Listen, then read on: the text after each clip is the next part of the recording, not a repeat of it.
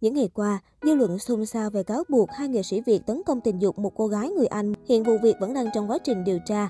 Trong khi nhạc sĩ Hồ Hoài Anh và diễn viên Hồng Đăng đi nước ngoài không xin phép cơ quan chủ quản và các chương trình truyền hình đã cắt sóng liên quan đến hình ảnh hai nghệ sĩ này.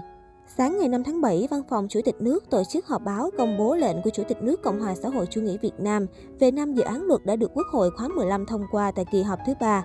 Tại buổi họp báo, báo chí đặt câu hỏi với đại diện Bộ Văn hóa, Thể thao và Du lịch liên quan đến trường hợp hai nghệ sĩ Hồng Đăng và Hồ Hoài Anh xảy ra tại Tây Ban Nha. Theo ông Tạ Quang Đồng, Thứ trưởng Bộ Văn hóa, Thể thao và Du lịch, sự việc nêu trên đến nay vẫn đang dừng ở mức nghi vấn.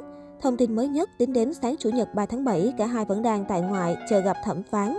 Hai người cũng đã có luật sư để xử lý các vấn đề liên quan đến pháp lý. Phía Đại sứ quán Việt Nam cũng cử người tới hỗ trợ để đảm bảo quyền lợi theo quy định. Đến nay thì chưa có thêm thông tin gì mới, ông đồng nói tiếp.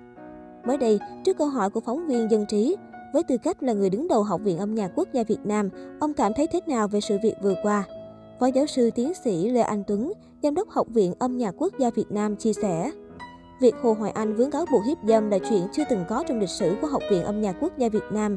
Tôi cảm thấy buồn và lấy làm tiếc vì xảy ra câu chuyện này.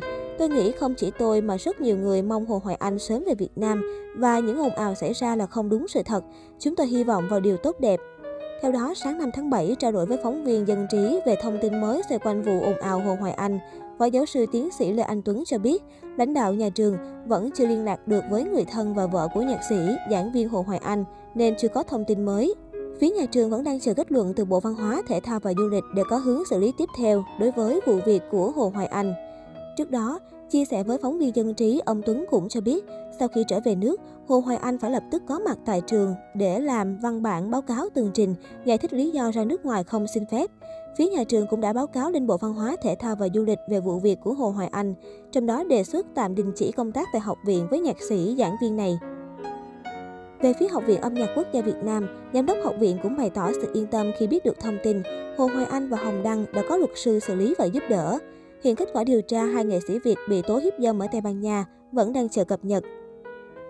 Theo tìm hiểu, tội phạm hiếp dâm tại nước này có thể bị xử phạt từ 6 đến 12 năm tù. Theo dự luật mới, các bản án dành cho tội hiếp dâm sẽ tăng lên đến 15 năm nếu có các tình tiết tăng nặng. Thẩm phán có thể thông qua các bản án nghiêm khắc hơn nếu bạo lực hoặc ma túy được sử dụng để làm nạn nhân bất lực phản kháng, hoặc nếu nạn nhân là vợ hoặc bạn tình cũ của kẻ hiếp dâm.